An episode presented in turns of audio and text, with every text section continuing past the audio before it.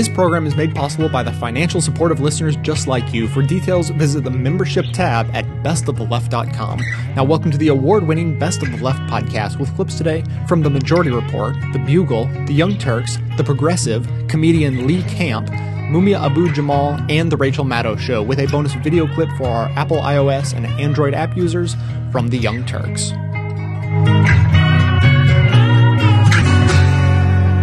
This uh, interview with Ghonim, performed by uh, CNN's Ivan Watson.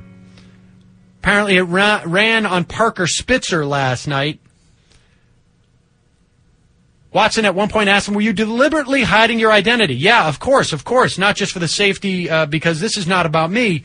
I don't want this to be about me, but in reality, this is not about me, and because I don't want to be the face of this.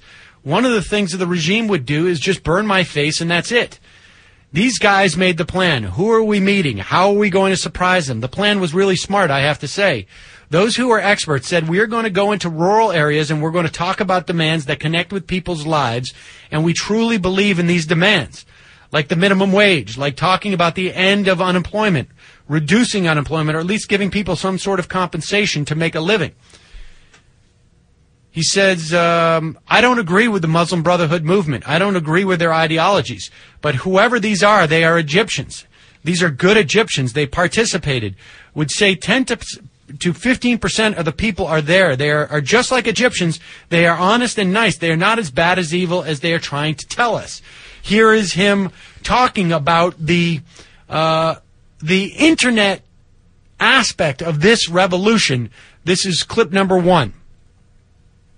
Did you plan a revolution? Yeah, we did. What was the plan? Um, the plan was to uh, uh, to get everyone in the street. Number one is that we're going to start from you know uh, poor areas. Uh, our our demands are going to be all about what touches people's daily life. There's been a lot of speculation about Muslim Brotherhood being involved in this uprising. How would you describe yourself and your friends who helped mobilize for the first protests on January 25th? Muslim Brotherhood was not involved at all in the organization of this. Muslim Brotherhood announced that they're not going to participate officially. Um, and they said if the young guys want to join, if their young guys want to join, they're not going to tell them no. If you want to free a society, just give them internet access. Because people are going to, you know, the young crowds are going to, are going to all go out and see and, and hear the unbiased media, see the truth about, you know, other nations and their own nation, and they're going to be able to communicate and collaborate together. Was this an internet revolution? Definitely, this is the internet revolution. Uh, uh, um, I, I, I'll, I'll call it Revolution 2.0. Maybe not the best way to brand it, 2.0. Harkens back to, but uh, be that as it may, I mean, this, this guy was in the midst of it. And, uh, with the notion of the Muslim Brotherhood being one of these specters that people are concerned about, and we've talked about this, uh, there is reason for concern, but uh, there was a poll that just was reported in the Washington Post by Adam Serwer, uh, commissioned by the Washington Institute on Near East Policy, suggests that the Muslim Brotherhood isn't anywhere near as popular as either Mubarak or paranoid conservatives believe them to be.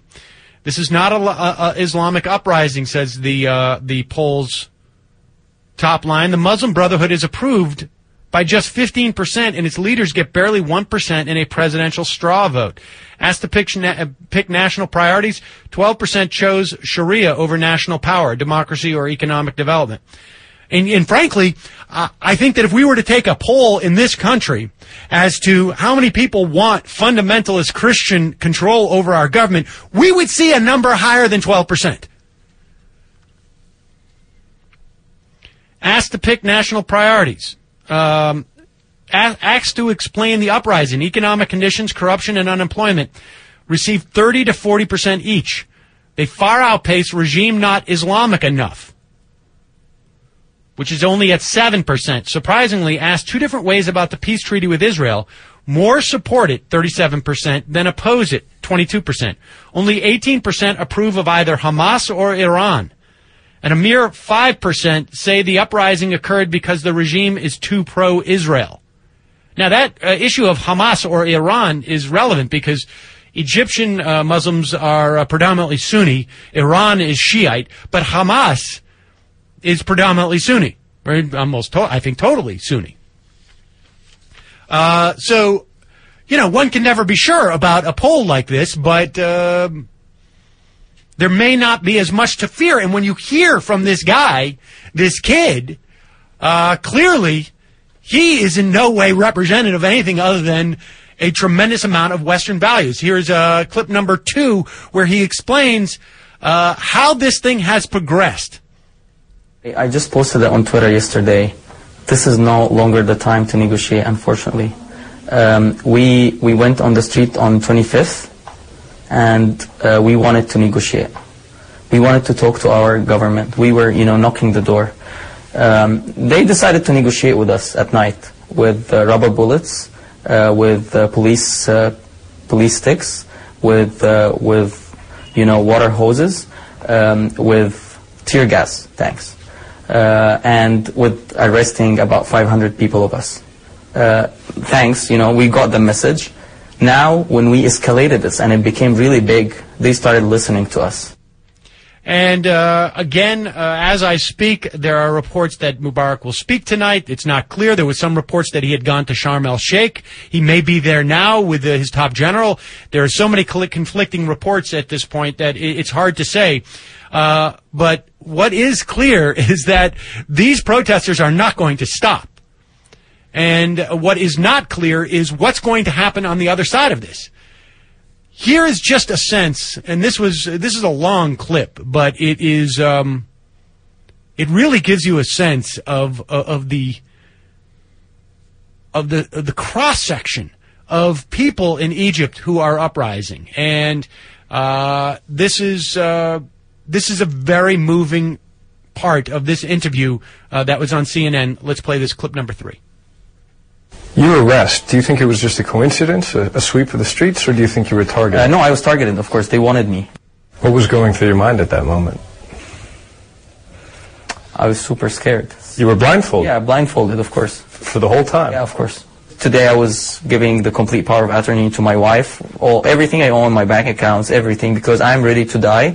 Um, there are tons of thousands of people there ready to die. You gave for power of attorney to your wife because you you think you may die. Yeah, of course. They gave us a lot of promises about, you know, gradual change and so on. But then going back to the interview that uh, Omar Suleiman did uh, uh, a couple of days ago, he said that Egyptians are not ready for democracy now. Uh, what do you think of that? Um, so I think this is this is actually our real problem with the regime. Just the fact that you know you get some few people to decide that they are of a better you know uh, uh, of a better position to to decide for a nation, and then um, use you know media to brainwash people. Uh, use uh, uh, the baseball bat to hit those who are, you know, who decide that they want to say no. Do you feel any responsibility? No, no. I, I'm sorry, but I don't, fe- you know, I am sorry for their loss. I, you know, I can't forgive these people photos. I still remember them. This could have been, have been me or my brother. And they were killed, they were killed as if they, you know, you know, if these people died in a war, that's fair and square. You know, you hold you hold a weapon and you know someone is shooting, you know, and and you died, but no, none of them. And those people who were killed were not, you know, were not like they did not look like they are. They did not really look like you know they're gonna attack anyone. They were just shooting them. They were shooting them a lot of, you know, a lot of the times the people were, you know, stand on, you know, the policemen would stand on the bridge and shoot people down. This is a crime this president needs to step down because this is a crime.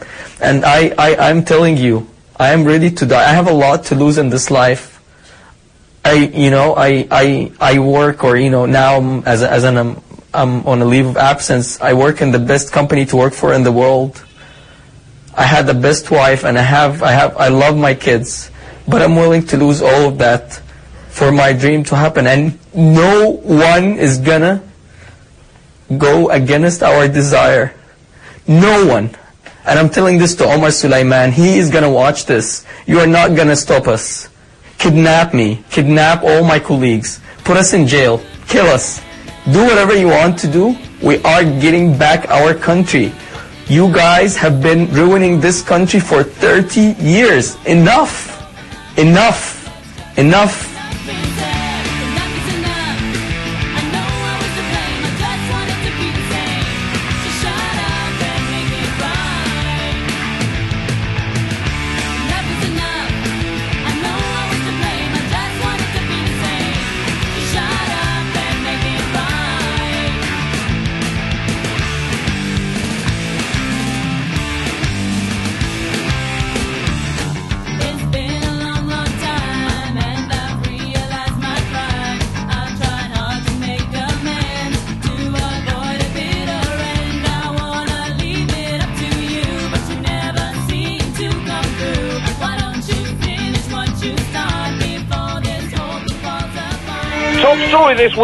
They Sphinx it's all over.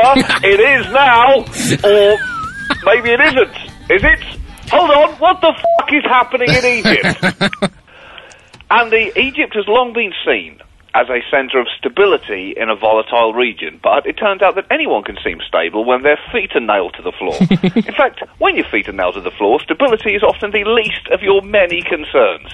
And things have been happening very quickly in Egypt, not just over the last 48 hours, but even this morning. In that 45 minutes ago, Mubarak was technically still in power, and now as we talk, he's gone. In fact, he, he left while you were on the train to the Bugle. Is that Yeah, not true, Andy? That's right. I've got some you know, already out of date jokes about President Mubarak that were written while I was having my lunch.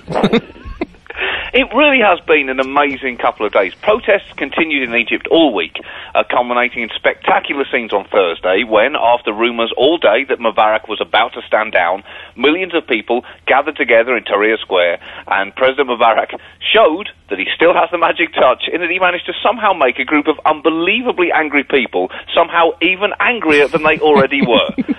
What had happened was that Leon Panetta, head of the CIA, let it slip Thursday morning that Mubarak was going to be resigning that night after indications from the military that they were about to take over power in Cairo.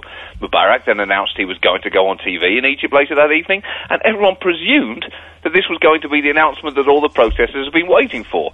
Everyone presumed that not even Mubarak would have the barefaced balls to go in front of a crowd on the brink of revolution, having seemingly completely lost the faith of his country, the international community, and even his military, and just announced that he was staying. But he somehow conspired to handle the situation in the worst possible way, keeping people hanging around for nearly an hour before delivering a decision that essentially flipped the bird at his entire country. and in doing so, he really pulled what is now known as a full LeBron James. It was it was like he gathered his entire country around televisions for a dictatorial version of ESPN's The Decision, ending by saying, "Okay, here it is. I'm going to take my talents." Right back to my office where I'm going to still be president. You can all go f yourselves. ah! Yeah, I mean, uh, John, I mean, you and I, we have both seriously let down some live audiences in our time. But, No um, doubt. but I'm not sure I've ever had a reaction quite like that. Um, maybe a gig I did in Killarney in Ireland once, but I think that was more to do with people wanting the disco to start than uh, anything particularly personal about me.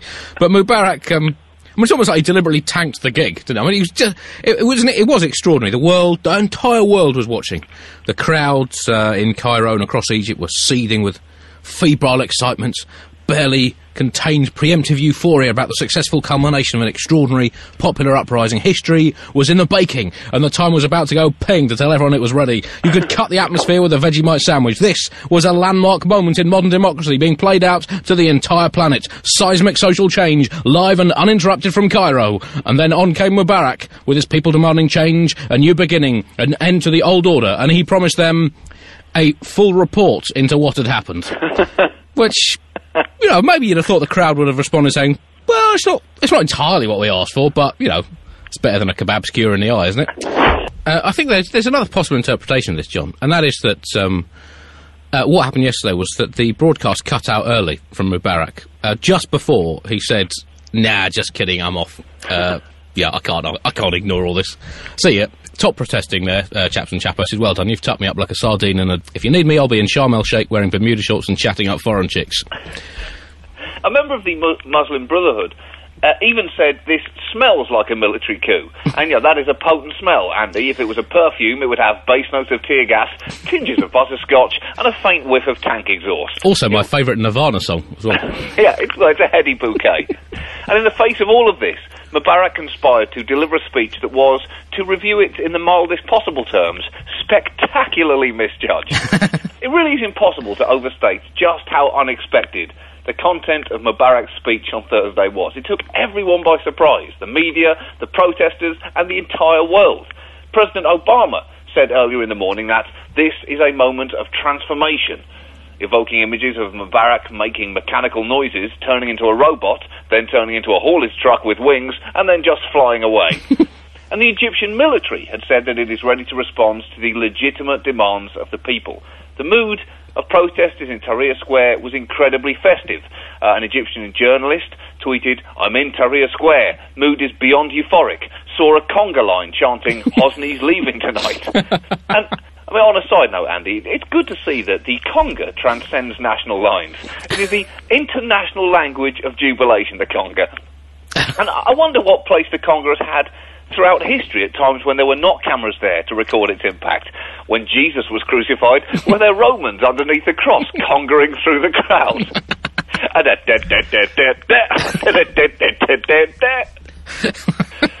Things first started. Well, no wonder they needed forgiveness. Like they know not what they did. They were just hammered. Just, you know, absolutely hammered.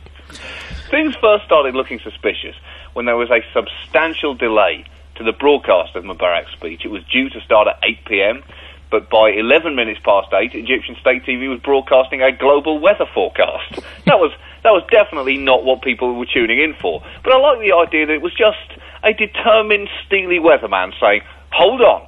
People expect to hear the weather from me at 11 minutes past the hour every hour. And nothing is going to stop me delivering that weather to the people. Not you, not the bosses of this station, and not the millions of protesters outside calling for revolution. To them, I simply say this.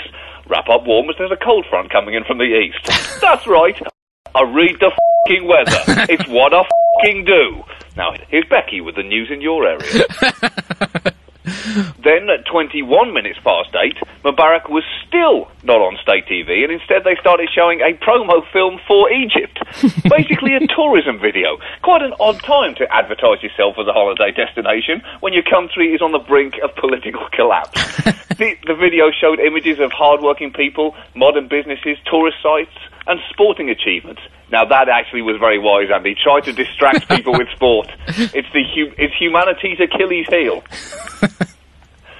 The BBC's Cairo correspondent even described the atmosphere uh, in Tahrir Square as saying it's a bit like a rock concert before the band comes on stage. But what it turned out to be was if the band had come on stage, refused to play any of the hits that the crowd explicitly wanted to hear, and instead started urinating on the front row. Or if the, if the band that the crowd had been expecting was Megadeth, and what they instead got was Karen Carpenter. but so Obama had said earlier in the day, he said, we are uh, witnessing history unfold. And as we watch Mubarak's speech, you can now thinking that um, often what happens when you unfold something to witness it, it's like when you unfold a handkerchief, you end up looking at some pretty unsavoury looking mucus. Well, that is essentially what happened with uh, Mubarak's speech. He did say some extraordinary things, um, including uh, so. Um, but he said some extraordinary things. Uh, he started off by describing his speech as a father's dialogue with his sons and daughters, and that is certainly one paternity case that is being hotly disputed.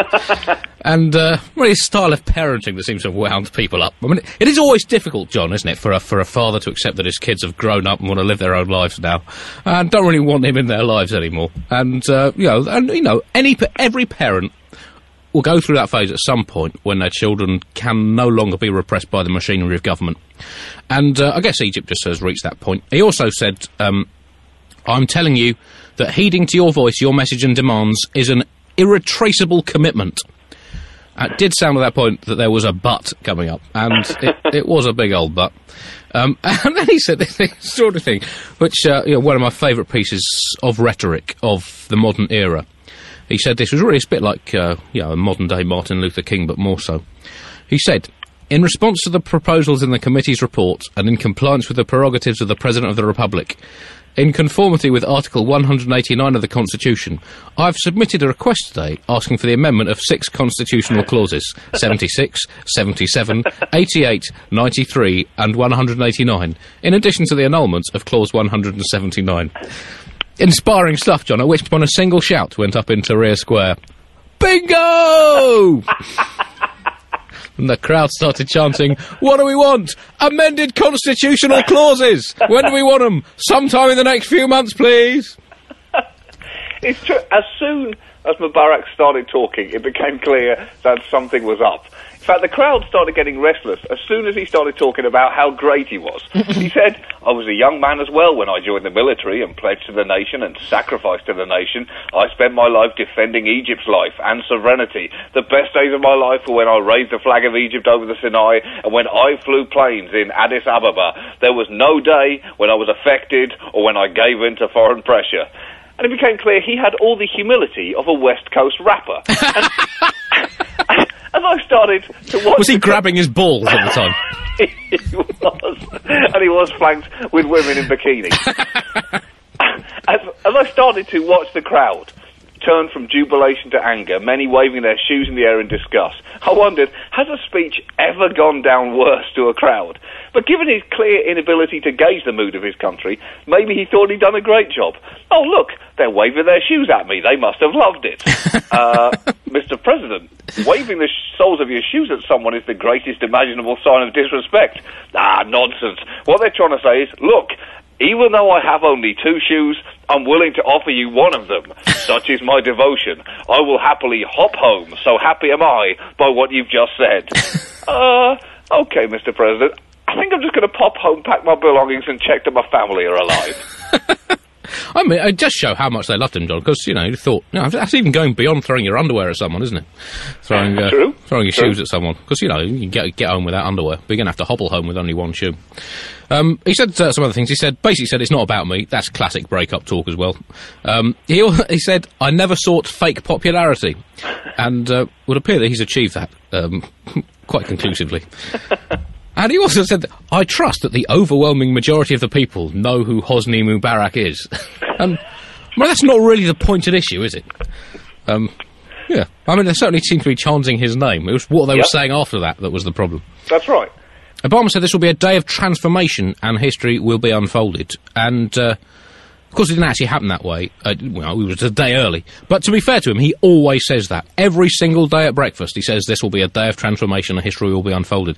And it's just a habit he got into during the 2008 election campaign, and he's just never quite managed to shake it. But I've got to say, Andy, through all this, you have got to hand it to Hosni because he managed to find a new way to handle imminent defeat. How do you leave as a dictator? It's a key decision to make, and there's no right answer offered by history. Do That's you right, go yeah. the Nicholas II route and uh, get killed in a basement with your entire family? Do you go the Tunisian route and head for Euro Disney whilst making a pit stop at a bank to withdraw millions of dollars worth of gold bullion? or do you go the way of Hitler? Holding yourself up in a bunker, refusing to accept reality, and then eventually going through numerous cosmetic surgeries and living out the rest of your life as Shirley Bassey. Hosni, She's still got a home in Argentina, do you know? Hosni has rewritten the rule books. Now you can pull a Hosni and basically fake that you're about to leave before essentially blue balling millions of protesters who are ready to celebrate your fall, then doing another couple of step overs and leave the next day when no one expects you to. Well, it's br- brilliant, flawless. I mean, it's uh, yeah. Of course, you know he is. He is well known as he's to me. The Hosni Mubarak is the uh, Egyptian celebrity best known uh, as the author of the classic 1990 bestseller Mawqif al-Mufakirin al-Mizriin min Azma al-Khalij Mubarak wa al-Damir al-Misri al-Azma al-Muwajaha al-Hal.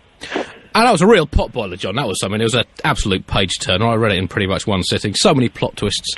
Kept me getting the whole way, and surprisingly saucy too.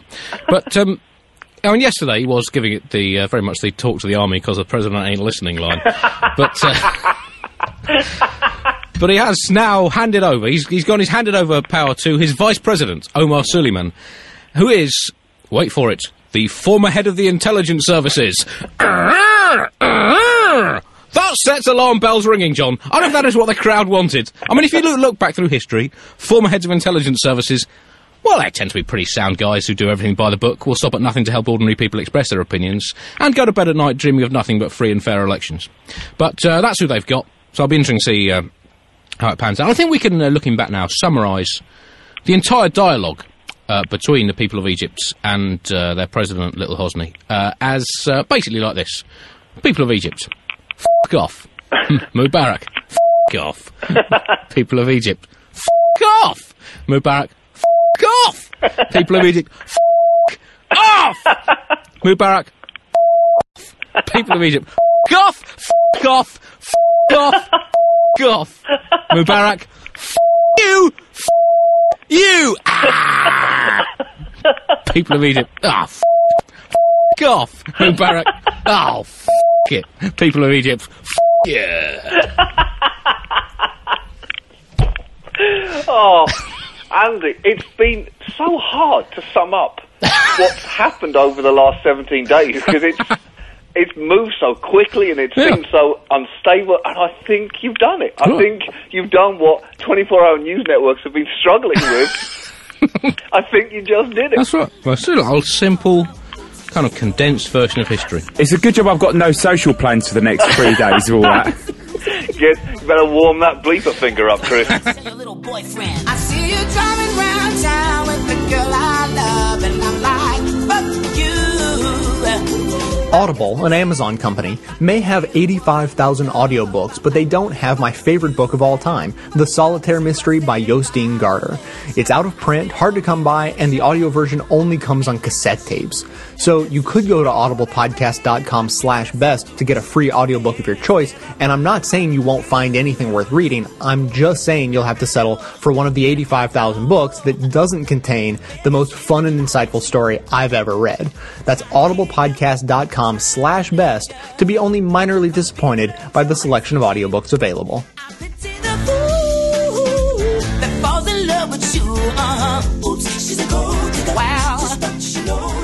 Inspired by Egypt, tens of thousands of demonstrators took to the streets in Tehran and other Iranian cities, forcing a swift and bloody backlash from their government, unfortunately. Police in riot gear attacked protesters with tear gas and beatings. Witnesses say police forces fired bullets at the people in the crowd. At least one demonstrator was killed by the violence. Iranian security forces also cut the phone lines and reportedly blocked the internet to try and crush the protests. Now, there are two different ideas on how to encourage democracy in Iran. One is, of course, the Egyptian model, where you go and organize online. Wael Ghonim, the Google employee who was instrumental in getting the protests in Egypt started, has said, quote, if you want to liberate a government, give them the internet. I, it's impossible for me to agree more with that. That is obviously what worked in Egypt, and it was nonviolent. It happened in 18 days. Now you compare that with the Iraq model, where we bomb, bomb, bomb, and what happened? Disaster. How can anybody argue with that? But look, let's lay it out for you. Ghonim says here are the, uh, the tools that you should use Facebook, Twitter, and the blogs, right? John Bolton, who is our former UN ambassador, uh, of course, a well known neocon, has said on numerous occasions the correct way to do it is bombs, bombs, and bombs. Of course, the answer is obvious. Look at Egypt, look at Iraq. But luckily, it looks like the U.S. government has gone with the Ghonim strategy. We've even started tweeting in, tweeting in Farsi to reach the Iranian audience. Here is a tweet that we sent out in Farsi. Don't worry, I'm not going to read it to you in Farsi, otherwise you wouldn't understand it. It says, U.S. calls on Iran to allow people to enjoy same universal rights to peacefully assemble, demonstrate, as in Cairo. Clearly going with the Egyptian model. That's exactly right. Then Secretary of State Clinton was also very clear on preferring the Egyptian model. What we see happening in Iran today is a testament to the courage of the Iranian people and an indictment of the hypocrisy of the Iranian regime. A regime which, over the last three weeks, has constantly hailed what went on in Egypt. And now, when given the opportunity to afford their people the same rights as they called for on behalf of the Egyptian people, once again illustrate their true nature. All right, go get them. Let's point out the hypocrisy of the Iranian government. Let's give the people the tools to be able to organize, and then they do whatever they do. Then it's not up to us, it's in their hands. Now, unfortunately, that was the good news. The bad news is in President Obama's budget that was just unveiled today, they cut $1.84 billion from the Economic Support Fund, which helps countries move toward democracy. Oops, I wouldn't have gone in that direction. But look, let me tell you final thing on why this can work. In Egypt, the population is 80 million, right? 60% are under 30. In Iran, the population is 76 million, very similar. 66% are under the age of 30, which means just like in Egypt, we've got the young, they're online. That's why Iran cut the internet. Because they're scared to death of the internet. We can reach the young in Iran. They can do the same thing as they did in Egypt. But some neocons in this country think bombing is the better strategy, which is clearly mental.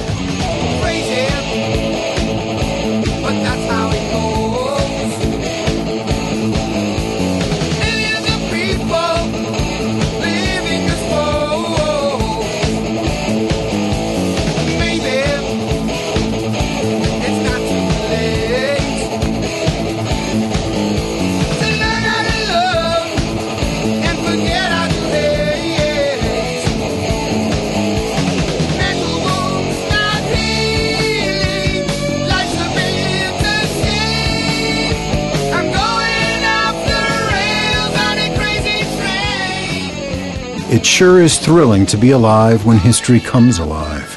Egypt is free. Mubarak has fled. The people have won. This is the most momentous day since the fall of the Soviet Union and the freeing of Nelson Mandela. And let's just stop for a moment and lay out the lessons. First and foremost, this shows that massive nonviolent protest really works. The demonstrators didn't get their way by the force of the gun, but by the force of their moral stance. This is the lesson that Gandhi taught us. This is the lesson that Martin Luther King taught us.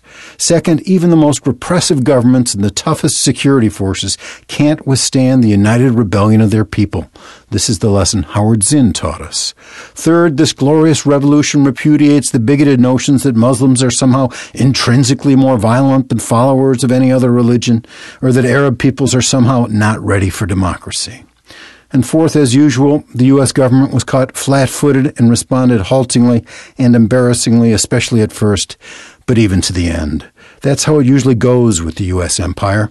We stand behind our brutal dictators until the last moment when the people rise up and make it impossible to defend those brutal rulers any longer. Today is a day to rejoice. Here's to nonviolent resistance. Here's to the Egyptian people.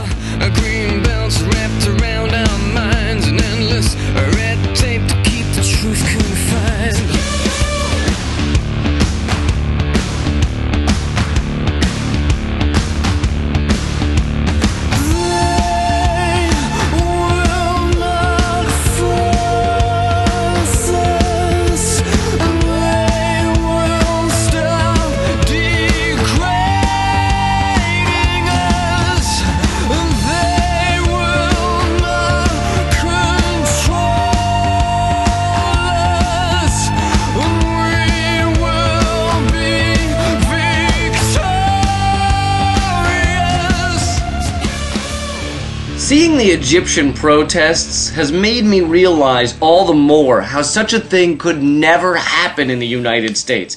The protest, if it were in the US, would have lasted about eight hours max before someone realized they were missing Glee. And everyone would rush home in case their TiVo wasn't set correctly. And if that didn't get them, they'd have to leave because they, they, they have work tomorrow. And it's a very important day because we're getting a shipment of 100 widgets for the convention in Providence, Rhode Island. And, you know, the convention is happening, political revolt or no political revolt. I mean, those Egyptians have been in that square chanting for freedom for the past three weeks. How many Americans can go that long without a mani pedi or a yoga class or without a fucking latte? And you might be thinking, well, they could have lattes shipped into the protest area.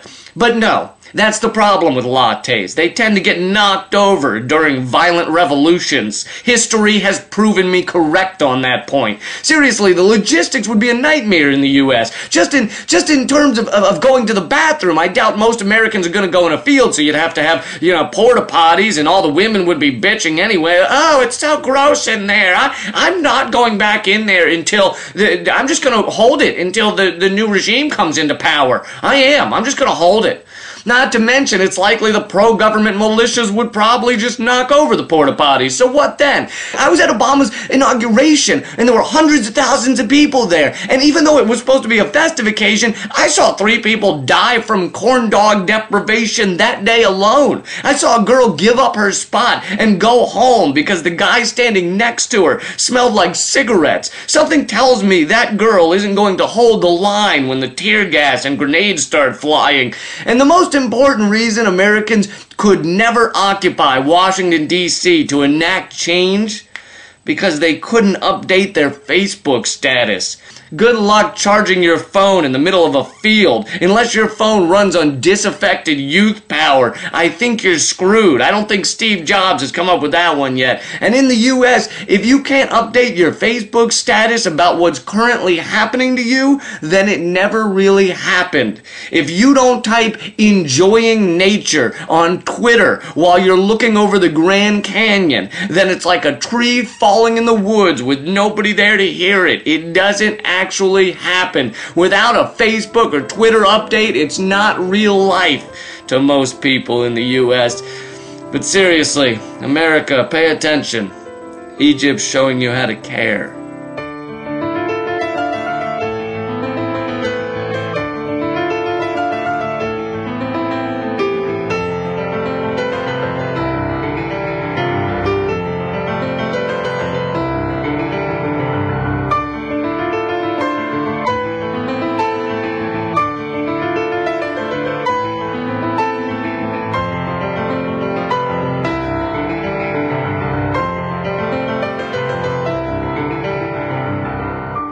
You've been seeing pictures of revolution on your TV screens for some days now.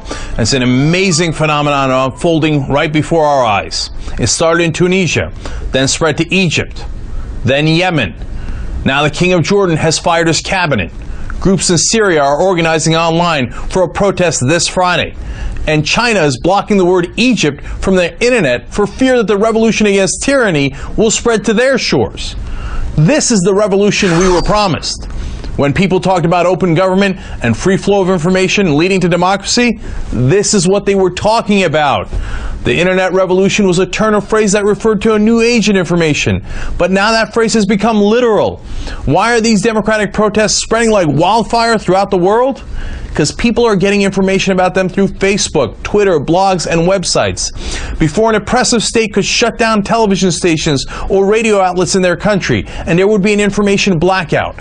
Now they can't stop the information from flowing in. Even if they shut down Twitter, Google comes up with a new application where you can call in your tweets from your cell phone. This is pamphlet- pamphleteering on steroids. No matter where the authoritarian governments put up roadblocks, the information pours in anyway, and that information is power. This is the democratic movement we were promised. Let's embrace it. If I was president, I'd get elected on Friday, assassinated on Saturday, buried on Sunday. If I was president, if I was president. Hey, David Pakman here, host of The David Pakman Show at davidpakman.com. If you're like me, you're a regular listener of the award winning Best of the Left podcast with Jay Tomlinson. If you like that, I invite you to check out my show, The David Pakman Show. Not only will you hear the best of the left, but you'll also hear some of the worst of the right, including some of the craziest bigots and racists around. But don't worry, I don't agree with them. Check out davidpakman.com, check out our show, continue listening to Best of the Left podcast, and even consider becoming a member of The David Pakman Show, all at davidpakman.com.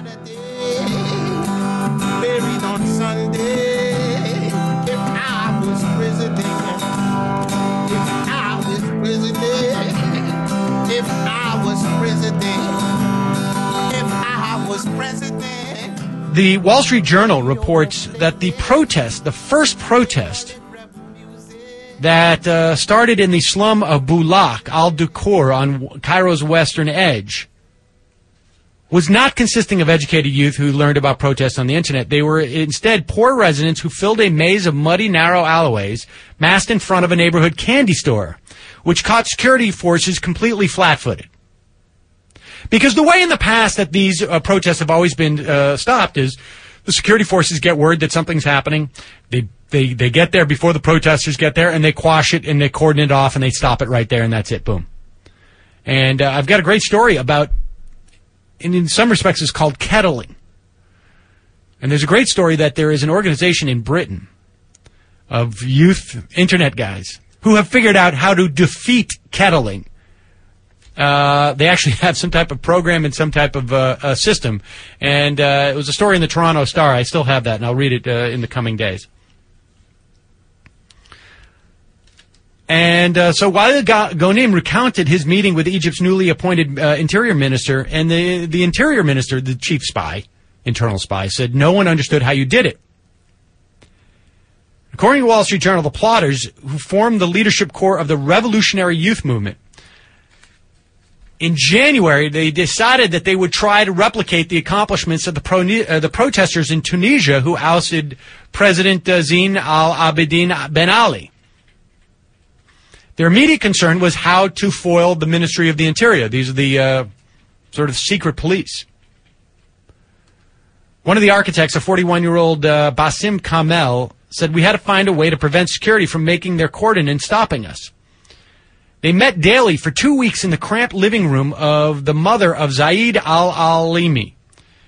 Alimi is a leading youth organiz- a organizer for Mr. Al Baradei's. This would be um, the Al Baradei, who uh, obviously the former head of the uh, UN Atomic Agency. Uh, his mother, a former activist who served six months in prison for her role leading protests during the bread riots in 1977, uh, lives in a middle class neighborhood of Aguza on the west bank of the Nile. Those present included representatives from six youth movements connected to opposition political parties, groups advocating labor rights, and the Muslim Brotherhood. We had heard Ghonim said that uh, the Muslim Brotherhood wasn't totally into it, but they said if our youth want to do it, they can do it. they chose 20 protest sites usually connected to mosques in densely, in densely populated working class neighborhoods around Cairo. They hoped that such a large number of scattered rallies would strain security forces, draw larger numbers, and increase the likelihood some protesters would be able to break out and link up in Tahrir Square. The group publicly called for protests at, at those sites for January 25th. They, so they did this publicly, a national holiday celebrating the country's wildly reviled police force. They announced the sites of the demonstrations on the internet and called for protests to begin at each one after prayers at about 2 p.m. But there was a 21st site that no one knew about. And to maintain that secrecy, the activists weren't the only ones calling for protests on that day. Other, uh, uh, oh, sorry, other influential groups rallied their resources to the cause. The Facebook page for Khalid Said, the young man beaten to death by police in Alexandria, had emerged month earlier as a online gathering place. So there was at least these 20 protests, others being called for by uh, other uh, random uh, sporadic groups, and a 21st lo- uh, location that was kept totally secret.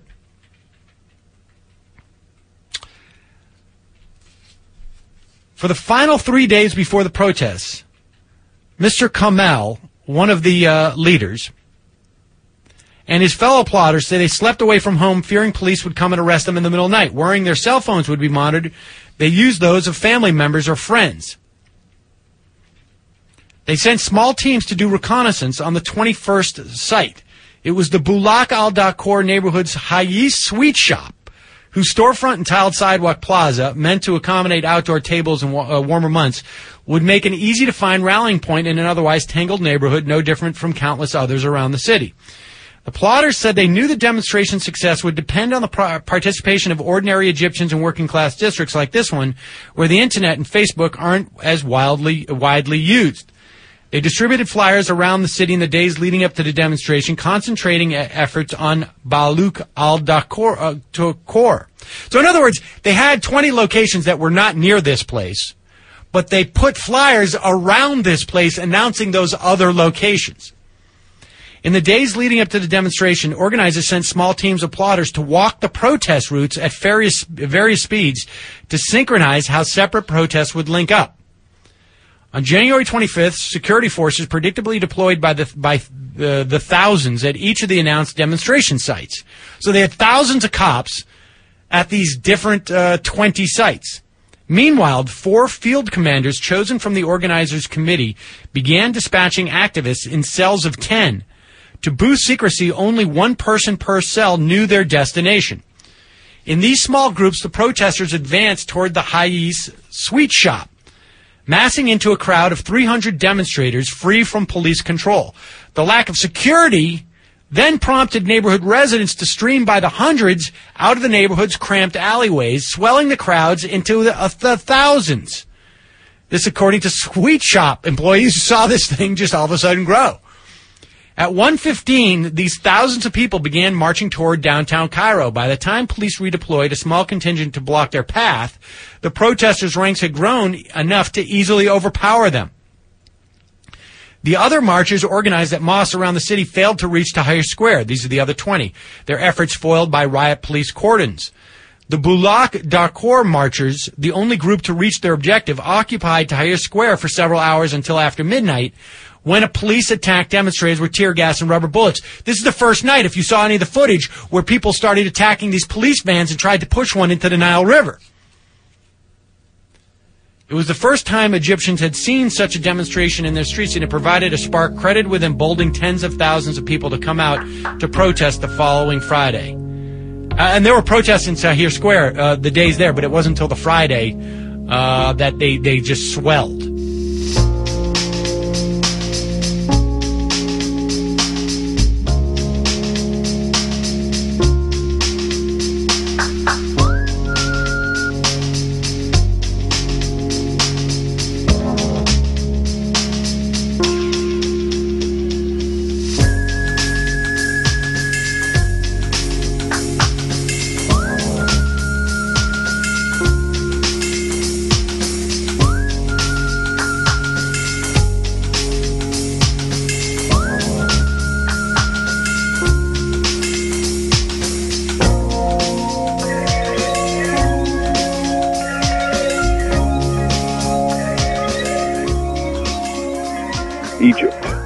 Beginning.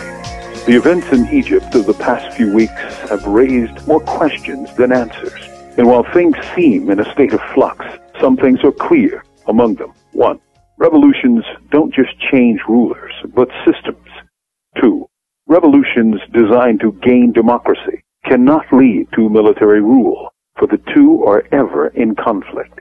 And three, the Egyptian struggle is at its beginning, not its end. The forced resignation of Hosni Mubarak from the reins of power was accomplished by a convergence of forces. The demonstrations in Cairo, Alexandria, and throughout the nation, pressure from business interests who lost billions from empty tourism buses, and from anxious elements in the military who saw the potential of greater and greater chaos and perhaps loss of power. Mubarak didn't go easily or willingly, and his choice of Omar Suleiman as his number two would have been at any other time considered a masterstroke, for Suleiman's primary distinction was his expertise in torture. This was designed to send a ripple of fear and dread throughout Tahrir Square. Surprisingly, it had the opposite effect. It spurred new resistance and hastened his departure. But power ill rests in the hands of military, as the Tunisian and Egyptian experiences illustrate. Both Ben Ali and Mubarak were military men who depended on force to preserve their power and to control dissidents. In Tunisia, Ben Ali bore both titles, president and general. Mubarak was a fighter pilot. Thus, their instincts were to fight, not reason. The eruption in Egypt had its origin in the desperation of Mohammed Abu Azizi of Tunisia, who after repeated tries for justice from an unresponsive and corrupt regime set himself aflame. Abu Azizi was a 26-year-old man who earned a PhD, couldn't find a job, worked as a fruit vendor, and had his wares illegally seized by police. The fire he lit took his life, but inspired millions of Tunisians, who in turn sparked millions of Egyptians to rebel. Who knows how far these fires will rage? Egypt may be on a long road to awaken from its slumber, but this is the road's beginning, not its end. From death row, this is Mumia Abu Jamal.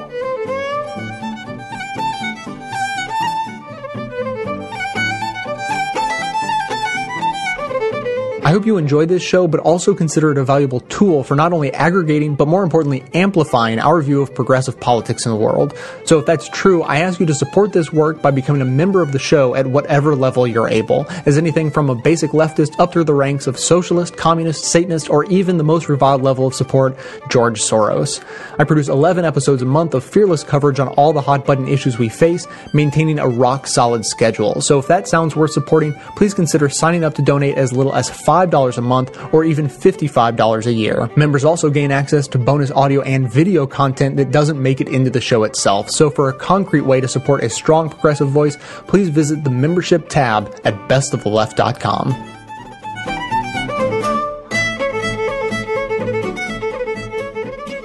You know, this was one of those days that you index alongside other days in history that were this big. Uh, in our newsroom here at 30 Rock, the shelf that this day goes on is labeled the Brokaw shelf. A historic moment tonight. The Berlin Wall can no longer contain the East German people. Thousands pouring across at the Bornholmer Bridge. NBC Nightly News with Tom Brokaw. Tonight from West Berlin. Live from the Berlin Wall on the most historic night in this wall's history. What you see behind me is a celebration of this new policy announced today by the East German government that now, for the first time since the wall was erected in 1961, people will be able to move through freely. That was November 9th, 1989, the fall of the Berlin Wall in East Germany. Our, um, our Brokaw shelf in our newsroom is reserved for tape of big historic moments just like that, moments of world change. Uh, frankly, moments of revolution. In the Philippines, jubilation. Marcos is gone, and the people reclaim their palace. NBC Nightly News with Tom Brokaw. Good evening. Tonight from Washington, a city that had a major role in those astonishing developments in the Philippines. President Ferdinand Marcos, who vowed to fight to the last drop of blood, has fled his country tonight. He has flown to Guam. The end of an era. Indonesia's president finally steps down. A new leader. But will anything change? Victory. Three decades of absolute power surrendered in three minutes. Asia's longest serving leader, President Suharto, bows to pressure and steps down, asking for forgiveness. A nation responsible for his downfall cheers. A spontaneous outburst at the parliament, now home to an occupation army of students. It is a world turned upside down. While China's communist rulers were brutally cracking down on democracy, Poland's communist leaders today were accepting a form of democracy, the results of parliamentary elections, and admitting that solidarity was the big winner. A revolution is underway in Romania tonight. Ceausescu is on the run, but the battle is not yet won. They chanted Ceausescu is no more. They had waited 24 years for this.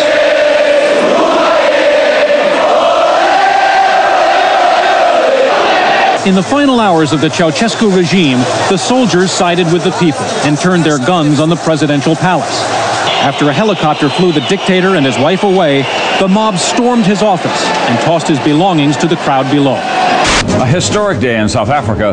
Voting by all races begins under heavy security. In South Africa, this was a day that many thought would never come the beginning of a true democracy. All races voting in an election that ends 300 years of white oppression.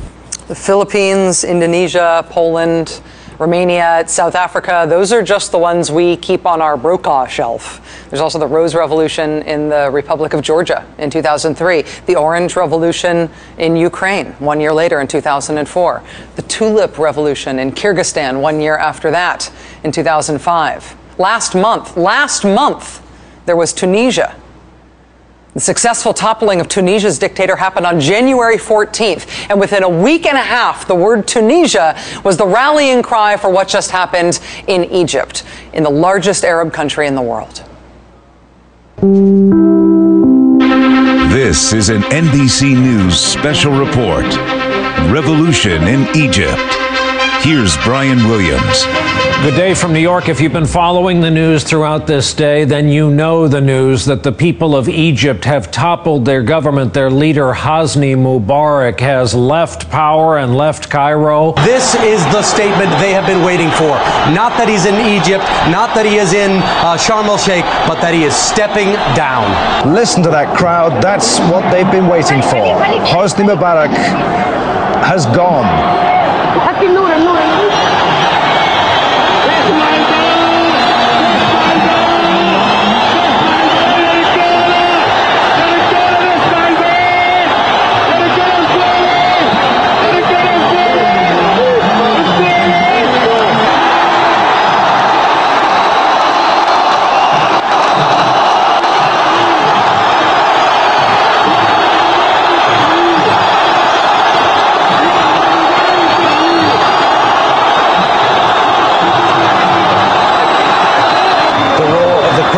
Says it all. After 18 days, President Hosni Mubarak has resigned. Now they are standing on the tanks. People here cheering the army, saying, hand in hand, the people and the army are together.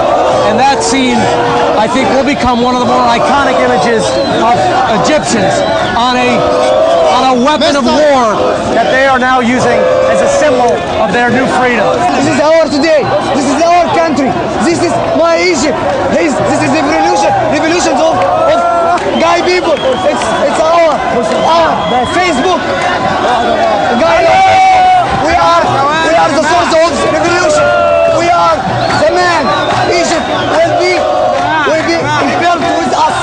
Egypt will be rebuilt with us. Egypt will be rebuilt with you. Yeah. That is the Yeah. theme we are hearing over and over. This, again, one of the cheers that has been iconic throughout all this. The army and the people, hand in hand. And today, the army is stepping in to join with the people, and now will be taking charge to hand over this position. Before Tunisia overthrew its dictator last month, no country in the modern Arab world had ever before seen a peaceful uprising overthrow a government. It had never happened before. It had never happened before. It happened last month. And now it happened twice. Will it happen somewhere else next? Nobody knows. But the reaction and the celebration around the world today was stunning. In Amman, Jordan, thousands gathered near the Egyptian embassy to celebrate, dancing and cheering and shouting congratulations in Arabic to Egypt. In Beirut, Lebanon, fireworks broke out to celebrate the news out of Egypt, along with more scenes of dancing and cheering in the streets. In Gaza, the sound of car horns honking, ringing through the city. Palestinians took to the streets, firing guns in the air to celebrate. As Egyptians gathered to celebrate in Tahrir Square in Cairo, thousands took to the streets in Yemen's capital city of Sana'a. Demonstrators chanted yesterday Tunisia, today Egypt, and tomorrow Yemenis will break their chains. Thousands reportedly turned out to celebrate in Doha, Qatar as well. When we compare what happened today in the Middle East to the Berlin Wall falling, there's something really specifically true about that comparison that is worth remembering. When the Berlin Wall fell, it was 1989. We sometimes shorthand that as the fall of the Soviet Union, but that did not happen for a couple more years. While the Berlin Wall was coming down, anyone who says they knew what would follow, they knew what it meant, they knew what would happen next, is lying. What this will all mean for the political future of Germany is very difficult to determine here tonight. But clearly, there is a new spirit in Europe, and there is a new spirit in East Germany. Whether or not the Communist Party will survive this bold and daring and indeed desperate move, we cannot say. 22 years later, 2,000 miles away in Cairo, same thing. We cannot say. We know this is a big deal. We call this a Berlin Wall moment because we can see that new spirit that Tom Brokaw was talking about in Berlin. We can see that in Cairo today, too. But what happens next? What does this cause? We don't know. But we do know that in some sense, today is day one of a different world. And change is hard. And the reason countries bend over backwards and violate all their principles and lie to themselves to maintain stability above all else is because stability is the devil you know, and change is the devil you don't. Unstable is a synonym for dangerous. We think of the Berlin Wall falling as all good change, yet a generation down the road, post Soviet Russia is one of the most corrupt nations in the world, ranked worse than Haiti, ranked worse than Zimbabwe, ranked worse than Pakistan. Sudden events with far reaching consequences are as worrying as they are inspiring on some days. But on days like today, the inspired part of us beats back the worried part just for this moment. Because things like this, days like this, remind us that not everything is foretold, that not every fate is sealed, that no trajectory is permanent, that surprises happen. Black swans, golden tickets, whatever you want to call it. Days like this, days like this go on the Brokaw shelf. Days like this remind us that we're alive, and we are lucky to be alive to see these days. This is a big one, big day.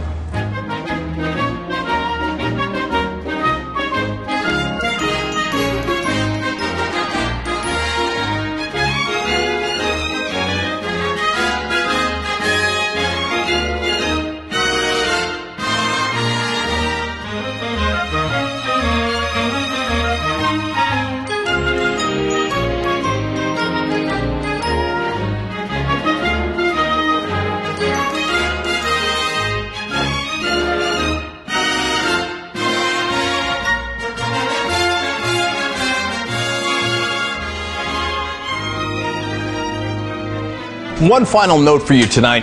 As you see the history unfold before your very eyes, I want you to keep one thing in mind. I don't know if this is a win for the American government. They may have been early or late to the party, depending on where you stand. They may have been overly diplomatic or not diplomatic enough, depending on where you stand. Our short term interests might be furthered or endangered, but that's not what I'm talking about tonight. What happened today was a win for America, the idea of America the idea that men and women are endowed with certain inalienable rights, that this is not the privilege of one country, race, or religion, that the idea of freedom is universal. At our core, we should always be for democracy and the rights of man. So tonight, it is about Egypt, it is their celebration, but we all rejoice. A simple but courageous idea that men like Jefferson, Madison, and Washington started has borne fruit in the Middle East hundreds of years later. Such was the strength of those principles. I am originally from Turkey, but I call myself an American because these are the ideas I came here for. This is why I chose to be an American. This is why I choose to call men like John Adams and Benjamin Franklin my founding fathers. How proud would Thomas Paine, who built our revolution with his pamphlets, have been of the youth of Egypt who organized and spread their ideas online and stood up to tyranny in the streets. So tonight, I believe our founding fathers are smiling down on the sons of freedom in Egypt, on a revolution well done.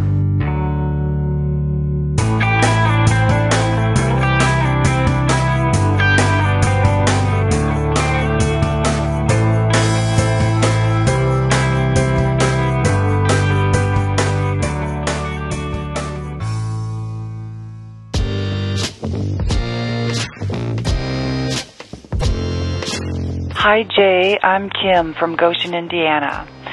At 51, I'm probably older than most of your fan base, but your show is exactly what I've been looking for.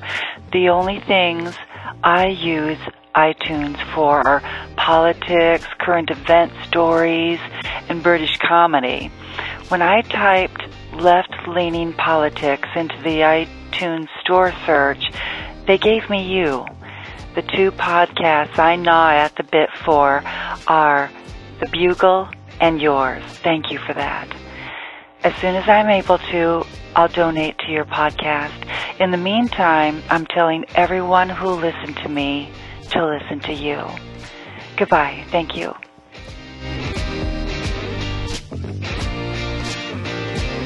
My name is Thomas. I'm from Akron, Ohio. And You know, I'm a big fan, but I think that maybe you should possibly consider doing a show on feminism slash misogyny. I've been kind of like reading up on it for the past years, and like it's just like I, I mean, you're you're leftist and progressive, and I think that this is an issue that you've never covered, and I think we need to talk about actual, real feminism, which is a really difficult uh, topic to cover. Uh, a couple months ago, Harper's had a, a long form article about feminism, and it's all bad, but I mean, it's just like I I see things where women are treated poorly, and it just I don't know. I think that eh, you're you're a smart guy. I you can put together a good hour about different feminist things. I mean, like, well, start with uh, the Double X podcast on Slate.com, and then move from there. Maybe I don't know, but uh, again, you know, I just like I, I I just want a lot of people to hear this, so that's why I'm suggesting it. But again, huge fan. I can't support you because I'm actually on food stamps right now. But uh, yeah, you're you're a star, man. Yeah, don't forget that. Bye.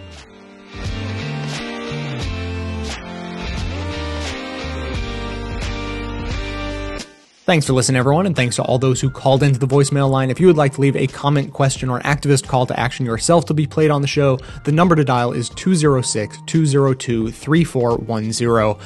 I think we can all agree easily that Thomas from Akron, Ohio, uh, wins the prize for the most relaxed voicemailer we've had uh, uh, up to this point. So that was really exciting uh, to, to hear from him regarding the content of his message, I couldn't possibly agree more. I definitely need to do a show on feminism. He is correct in saying that I've never done an episode on feminism. That is true, uh, and uh, and it's it's shameful. In fact, uh, so a few months ago, I received an email from a female listener saying basically the same thing. Hey, you should do a, a show on feminism.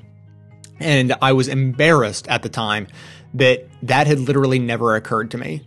And the only excuse that I can come up with for having not thought to do a show on feminism is that I don't hear anything about it. I listen to several dozen shows and you know regularly and uh, the the topic of feminism just simply doesn't come up as much as uh, you know I think most of us would agree that it should. And so um, so since it never came up, it didn't occur to me to start collecting the clips because they were so incredibly few and far between. So I received that email back in November. I wrote back to that person saying, you know, your one email was all it took. I've created a category for feminism. I'm going to start uh, collecting clips now, and when I have enough, I'll make a show. But don't hold your breath. It may be a little while. So that was about four months ago, and I'm in the neighborhood of halfway there.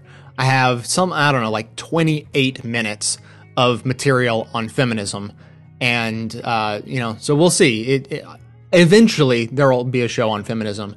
The problem is no one ever talks about it. As as Thomas mentioned, there are probably no no no. There are definitely shows out there that focus in like a laser beam on on feminism, and you know, of course, there are p- podcasts of all stripes that focus in like a laser beam on every issue you can imagine. Uh, I just don't have time to consume those shows. So if you out there do consume those shows, you find some great stuff that you think uh, would fit in with this show, please by all means send it in to me and I will see what I can do about putting that episode together. In the meantime, uh, let me uh, let me tide you over with at least one one clip from The Onion that would have probably been in that uh, feminist show, but I'll play it for you now, and I, I have others to, to go along with it. But uh, this will this will at least give you a little taste of what you'll be in for uh, when a feminism show uh, eventually comes into existence.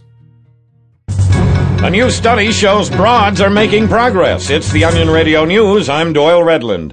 A new study reveals that broads have made progress in the workplace over the last 10 years. They're earning more and are twice as likely to be in positions of upper management. Stan Cullums, director of the Institute for Broad Research. Old prejudices die very slowly. I mean, a, lot of the tomatoes I know find the job market friendlier than ever, but we still have a long way to go, I'm afraid. While the study shows some advancement, Cullums is quick to point out that only two of America's top 500 corporations are headed by broads. Doyle Redland for the Onion Radio News. On So that's going to do it for today. I just want to thank a couple of members before I go. Tyler M signed up for a leftist mo- uh, monthly membership back on February 21st of last year and has stuck with the show ever since then. So huge thanks to Tyler for sticking with the show. And Tom L signed up uh, for a, for a one year membership back on July 25th, a socialist level membership. So uh, definitely huge thanks to Tom for going above and beyond. Uh, so Tyler, Tom, all the members and donors who keep the show afloat. I absolutely couldn't do it without you guys. Appreciate it to the ends of the earth. And uh, don't forget that everyone, of course, can support the show in a huge variety of ways that don't cost any money at all. Just tell all your friends and neighbors about it. If you have a Twitter account, you can donate tweets to the show to help me spread the word, uh, you know, through you to your followers. Uh, details about that are at donateyouraccount.com slash best of the left. Of course, that's linked up on bestoftheleft.com itself. Just to stay tuned into the show itself, you can of course uh, follow or like the show on Twitter and Facebook, respectively. To get details about the show, including links to sources and music used in this and every episode, all of that information is always listed in the show notes on the blog. So, coming to you from far outside the conventional wisdom of Washington, D.C., my name is Jay, and this has been the Best of the Left podcast, coming to you 10 times a month, thanks entirely to the members and donors to the show from bestoftheleft.com. Lines black and white. 'cause you took apart a picture that wasn't right. Pitch burning on a shining sheet. The only maker that you wanna meet. A dying man in a living room. Whose shadow paces the floor. Will take you out